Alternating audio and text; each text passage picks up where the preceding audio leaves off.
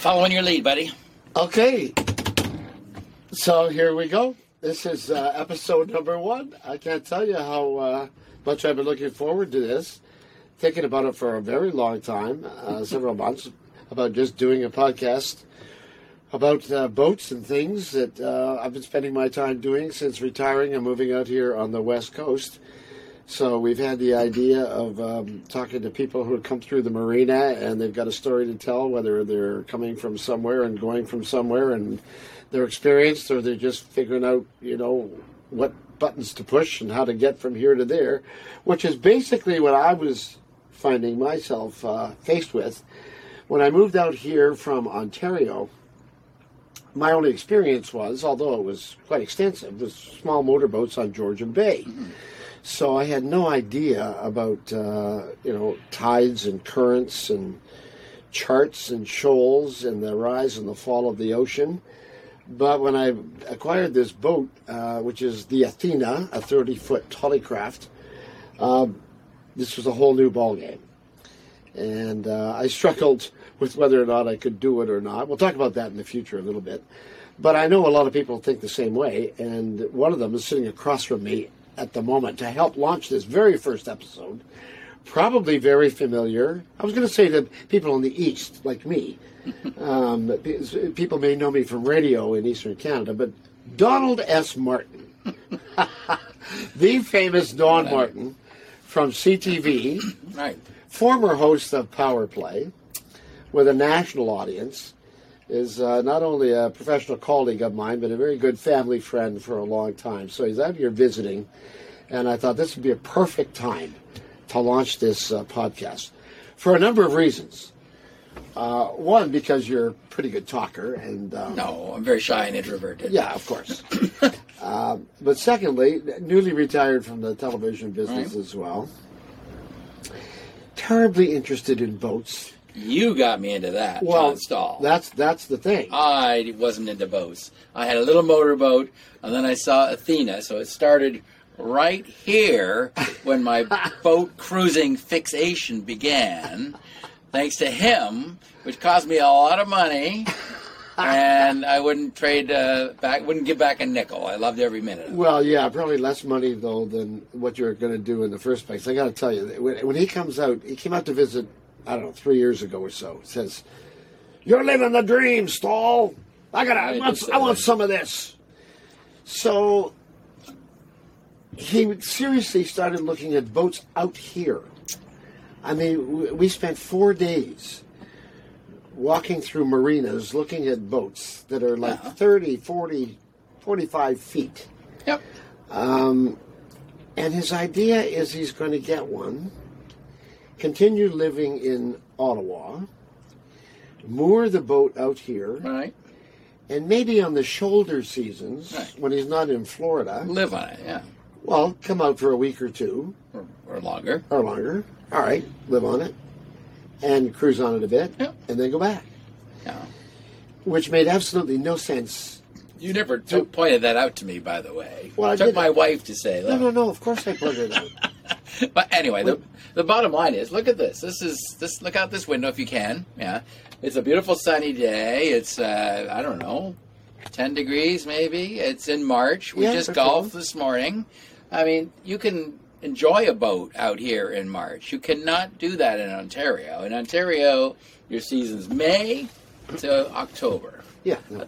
You were out here. You, you taunt me by suppose sending me pictures of you throwing crab traps in the water in, uh, in February, right? So Yeah. that's that's where the idea came from. Yeah. No. I. Well, I. I get it, and and I. th- You know, I think a lot of people. Totally unreasonable idea, however. Well, unreasonable because you're going to fly out and use it for a couple of weeks, and you had no idea, nor did I, by the way, when I first started this, the kind of cost that's associated with not just the moorage, yeah. but you've got maintenance. You've got you know these boats. The, the, the plus is they don't come out of the water. You're 12 months in the year. Right. But the downside is, unlike Ontario freshwater, you've got marine growth that goes to the bottom of these boats, and you've got to haul them out. If not every year, you got to haul them out every other year. So there's a saltwater issue. There's, there's all that stuff. But there's no way you're going to maintain unless you've got No. a billion dollars. you know, a boat out here and fly out for ten days or so and use it. This is the same logic my wife used, which kiboshed that idea. But I did buy a freshwater cruiser. Uh, we have it in uh, Penetanguishene, Ontario, and Yeah. it's currently sitting out on the water, wrapped in plastic. But it'll be going in in Yeah. end of April or so. So I, I did join the fraternity, John. Well, but it is a fraternity. It's um, I don't know. Those who get it get it. Yeah. No explanation is necessary, and for those who understand, none will be given. But there's something about being on the water, and and being on a boat. I mean, a big boat. Big, I say bigger boat. I- this- These are not motorboats. These are, you know, we're sitting at a kitchen table here. That is just so um, calming, and it it gets into your soul. Yep. Yep. And that's what I found. Yeah, but what what's the number one surprise when you bought your boat? And I'll tell you mine after. But what what surprised you the most? Was it just the cost of it, or was it that No. how much you loved doing it, or what what was that? Uh, it probably reinforced how much Yeah. I love doing it. Uh, actually, I can tell you a very quick story. This is going back, oh man, 25, 30 years. I was working at CFRB. And I had a pretty successful show. And it came time at the end of the year for raises. And I thought I was in for a good raise. And the, the current boss, he was program director, I don't even mind saying his name, Ralph Lucas. He'd come from Montreal at CJAD. Diff- different kind of cat than the people who were running standard broadcasting at the time, which was Conrad Black's gang. Comes to the uh, raise time, and he says, he gives me a number, and I said, oh, come on, you know, that's, I don't think, enough. Uh, he said, I'll tell you what we can do. He said, I'm limited by the amount of money and I'm limited by the percentage. He said, but we have the boat down at Ontario Place, the RB. The boat was called the RB. And at the time, it was used for weekend uh, special events. They had a young student that was going out and doing it. He said, how about if I throw in the RB, because we're going to get rid of it. We're, we're going to stop this program of doing weekend features on the water. So the RB is going to go up for sale. How about if I throw that in? That's a good deal. And I said, absolutely. Hmm, I didn't know that story. Did I know? I just thought of it now. And it was probably, I'd been on it many times.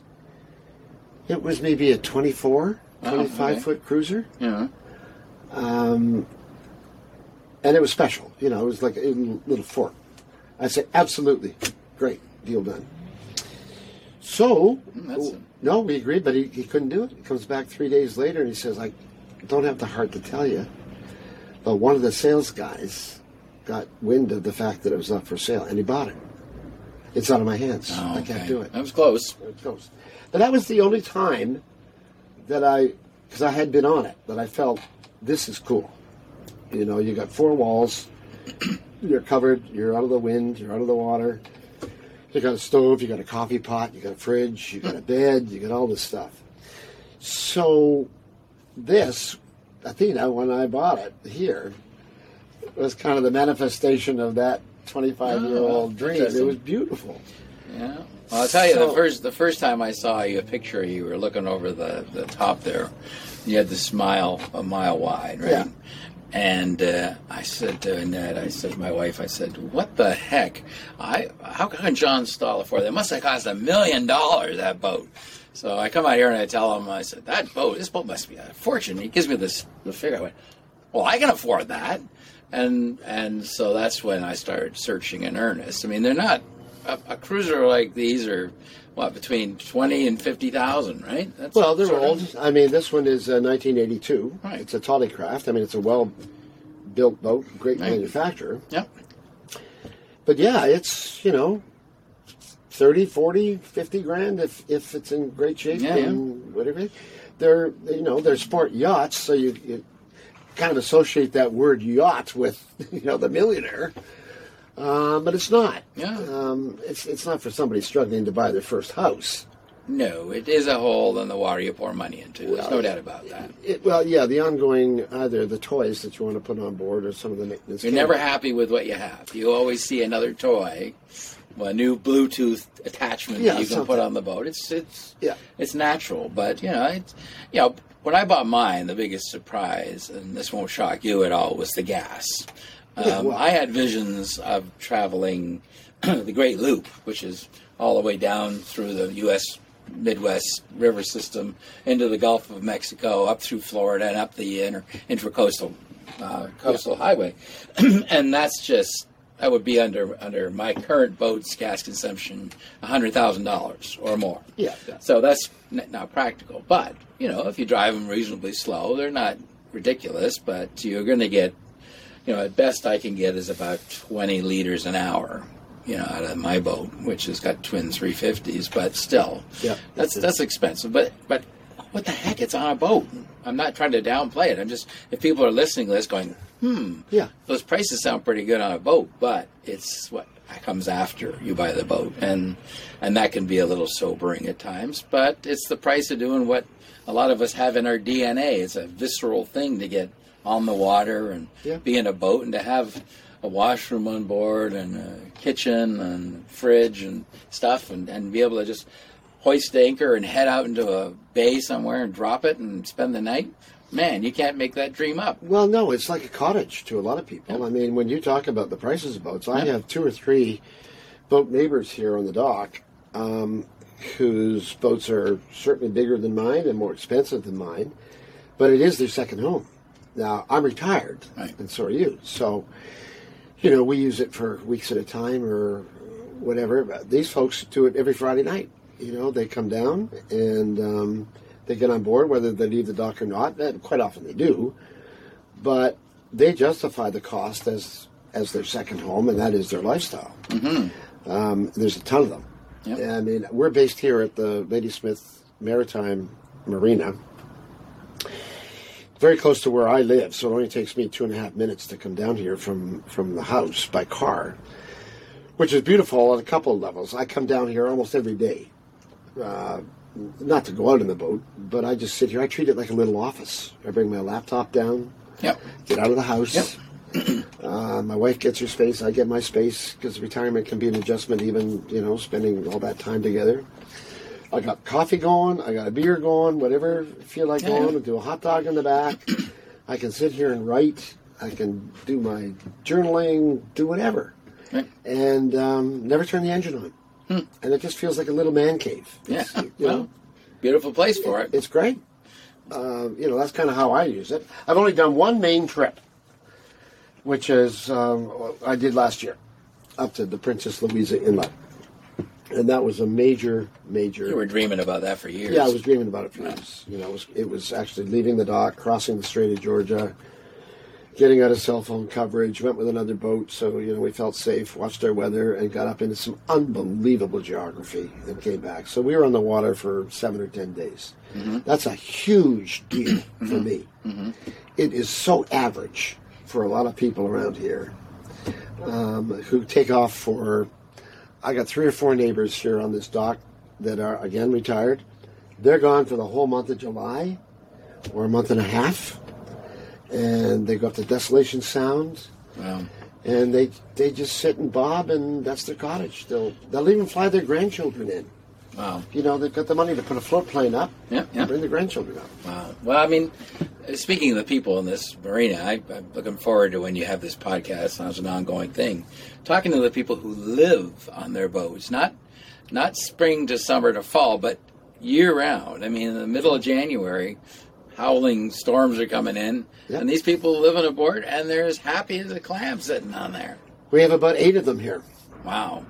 I mean, I, I get two weeks and I get a little crazy on mine. I've got to get off, but uh, Yeah, that's I have. I have a a 37 foot um, uh, Chris Craft that uh, John induced me uh, to buy. Not not directly, but indirectly through his experience. So uh, I, I'm, I'm having the time of my life on that. But it's a very time limited thing because it's really May, June, July, and August. Right. And then September. I wish we had a little longer seasons up there. But you don't feel cramped on it when you're on it for a weekend. No, gosh, no. I mean, the, the beds are a little smaller. I'm uh, like you. I'm used to a king size, and this is a double.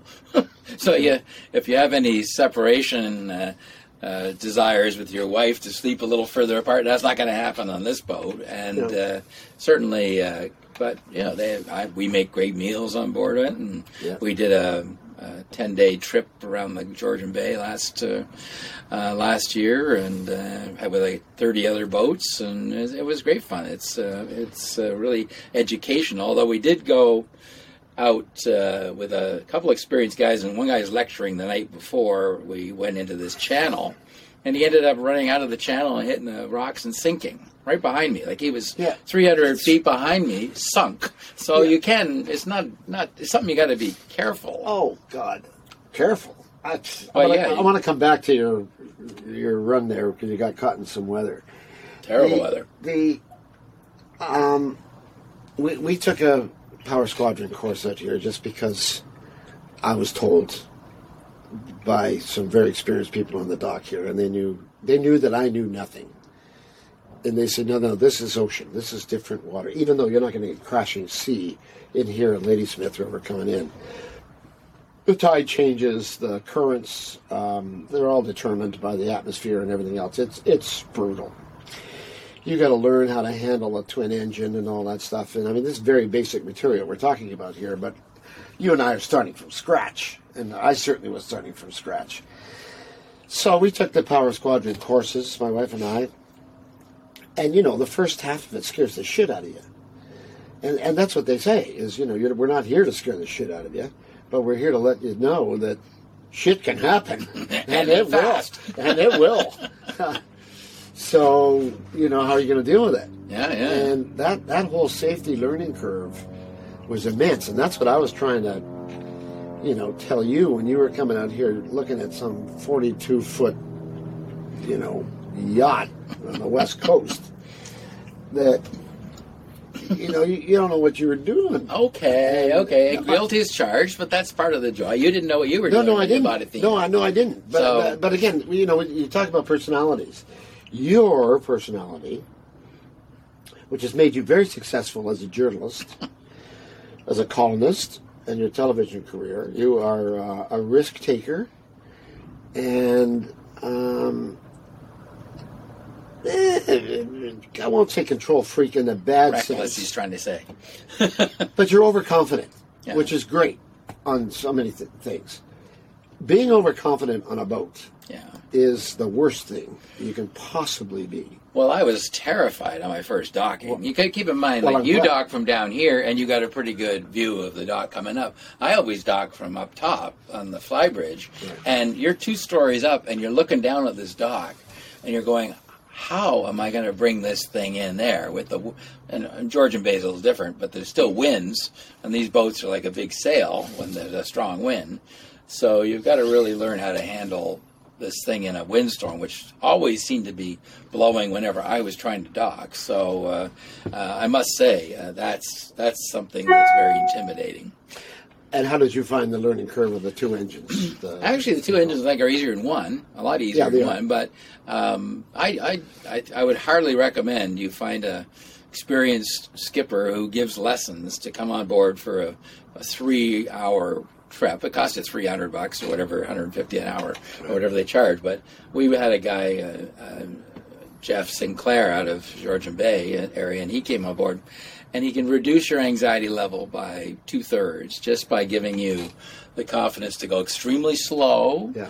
Uh, don't be afraid to back out and try again if it looks like you're offline, Right. and uh, call for help if you want. There's marinas everywhere have a phone number you can call and say, "Look, I need docking assistance," and give your dock, and they'll send out a couple of kids to to bring you in if you're drifting into the next door neighbor's dock or boat, which. Which is always what you're concerned about because most boats up there are far more expensive than my boat, so they're going to Yeah. cost me a lot of money if I bang into them. But uh, yeah, we've seen some boats get out of control up there, like people docking and losing their minds because they panic Panic. and hitting uh, the gas, which is the worst thing you can do, Yep. and bumping into guardrails and taking out guardrails and stuff. So uh, you can have accidents in boats very easily, as I'm sure you've seen as well, and uh, that's something that'll shake your confidence for a long time. Yeah, I when I first came down here before I bought this, I walked the dock, and there was a, a guy and his wife sitting on his on the back uh, porch of his boat, having a gin and tonic in the summer. And I said to him, "Can I ask you a really stupid question?" He said, "What's that?" I said, "I'm from Ontario. I'm retiring out here. I'm looking at this setup you got and all these boats around you, and I think I want to do this." Is that a stupid thing for me to think about? Do I need more qualifications than this small boat that I've been running in Georgian Bay? Well, Can I learn this? He said, Yeah, go for it. He said, You got two enemies wind and speed. Coming into a dock with speed, you got a problem. Wind, you got a problem. And you've got tides and you've got currents. Yeah, right. Don't have those out in that. Georgian Bay. No, no, there's there's a big difference there. But otherwise, um, I feel pretty confident now. Not overconfident. I'm still, I won't say scared to death every time I take the boat out. I take it out myself uh, on occasion, but I always have butterflies in my stomach Yeah. um, coming back. You know, and the old salts will always tell you leaving the dock is optional, returning to the dock is mandatory. So Yeah. you better look at the conditions before you leave the dock to make sure you can get back. And that means is your boat in good shape? You got enough gas? Yeah, yeah. What's the wind forecast? You know, four hours later, you got to come back to this spot. What do you think it's going to be like? Well, the worst part I had is some of these, some of these marinas we stopped at on our uh, our uh, trip around Georgian Bay. They, they'd be ordering you in on their walkie-talkie, so they'd be talking to you on your radio, and they'd always, for me, for some reason, they'd always tell me you have to back into your dock. Now I have trouble going forward into a dock, but going back is just way out of my pay grade. But uh, I had to do it because, and the winds were howling, absolutely howling. So I got so lucky. I don't know how I did it, but I had a crowd of people around me expecting the worst. Thought this is going to be bumper boats. We want to have our video, our cameras up and ready to go. And I, I, I don't know how I did it. I just started backing up way out of alignment with the dock, and the wind just blew me in like I landed. I pulled up beside it. You barely needed to toss the rope. You could hand the rope, and everyone started clapping. And I went, "That was pure luck. There was no skill required there. I don't know how I did it. That is that's going to be a nightmare for any boaters that haven't got that experience. Yeah. Backing into a dock. I don't know how they do that. Well, you got to practice, and you, you need to. Uh, maybe Have you backed lessons. into a dock like Uh, here? I prefer. I have. I, pre- I prefer to come in bow first. Who doesn't? Well, also because my power hookups are over there and my step ups are where they are, so I prefer to come in. But anyway, I'm gonna get back to your Georgian Bay thing because you told me last summer you were going on a rendezvous. This is the first one that you went with. Mm-hmm. Uh, with And pack- probably the last. yeah, with a pack of, pack of guys or boats, and um, you know you leave and you hit rough weather. Terrible weather. And I remember telling you, you know, you got to look at the weather. And I think you had texted me once you got across and said, you know, it was horrible, and we had these big bounces, and but I got to get back, and the weather doesn't look good because I got the grandkids coming to the dock, and I got to Right. get back there Right. on, Yep. on Sunday. And I'm thinking to myself, no, you don't have to get back there for the grandkids for Sunday because you got a pile of water to go through. It's dangerous. Yeah. Anyway, tell me about it because Well, uh, it was a pre-booked rendezvous. All the marine marina slots were pre-booked, so you kind of had to follow the schedule. Damn the weather, and we set off in some moderate winds with forecasts of worse to come. Nothing you hate worse than on the radio, channel 16. You suddenly hear, uh, you know, the warning, wind warning is coming over from the weather, uh, the weather. Um, uh, officials. So anyway, long story short, um, we hit uh, howling winds, like uh, huge waves, and and the problem we had is in Georgian Bay when you're going through the channels, a lot of these channels, in some of the cases, you can't go through some of the very narrow areas when there is high waves. So you have to go outside the channel into the bay itself where the waves are really high. You know, I mean, Right. you used to sit there at your cottage on Georgian Bay and tell me this bay can go absolutely Atlantic on you if you don't watch it. And I can say, well, can't you just take the boat out around that corner? No, no. If they, if the wind whips up, we got a problem. Now I understand what you're talking about. Anyway, long story short, we um, we did have to stay a few extra nights in marinas because it was just um, impossible to leave. Uh, and we got up to Killarney, which is at the northern end of Georgian Bay, and we were stuck there for um, a couple extra nights, which is a very nice place to get stuck, by the way, if you're going to get stuck. Yeah. And then coming back, we had time constraints, as I said, and we had to go straight down the middle of Georgian Bay. And the waves were huge from coming from behind, coming from the stern, which sounds better than coming at you, but you really do roller coaster a bit doing the surfing back and forth. So it was a very unpleasant, gas guzzling experience.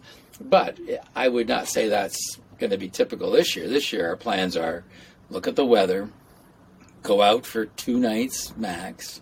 Don't go 16, 17 knots, go seven knots. That's the difference between burning 20 liters an hour and burning 105 liters an hour. So um, we just uh, we've just decided to take it a little easier because there's a lot of fast boats out there. We're not one of them. Mm-hmm. Yours isn't one. Mine isn't one. And we don't have to keep up with them. We should be able to go at our own pace, and, and that's what I'm going to do. That's different. But it, but having said that, you get into these bays, and they're, the stars are beyond belief how Yeah. clear they are, and the and the nights are so calm and quiet, and it's just bliss. It really is. Yeah. So you go, oh, I didn't like the waves today, but look where I am tonight, and oh, that's pretty Oh, no, magical. It's wonderful.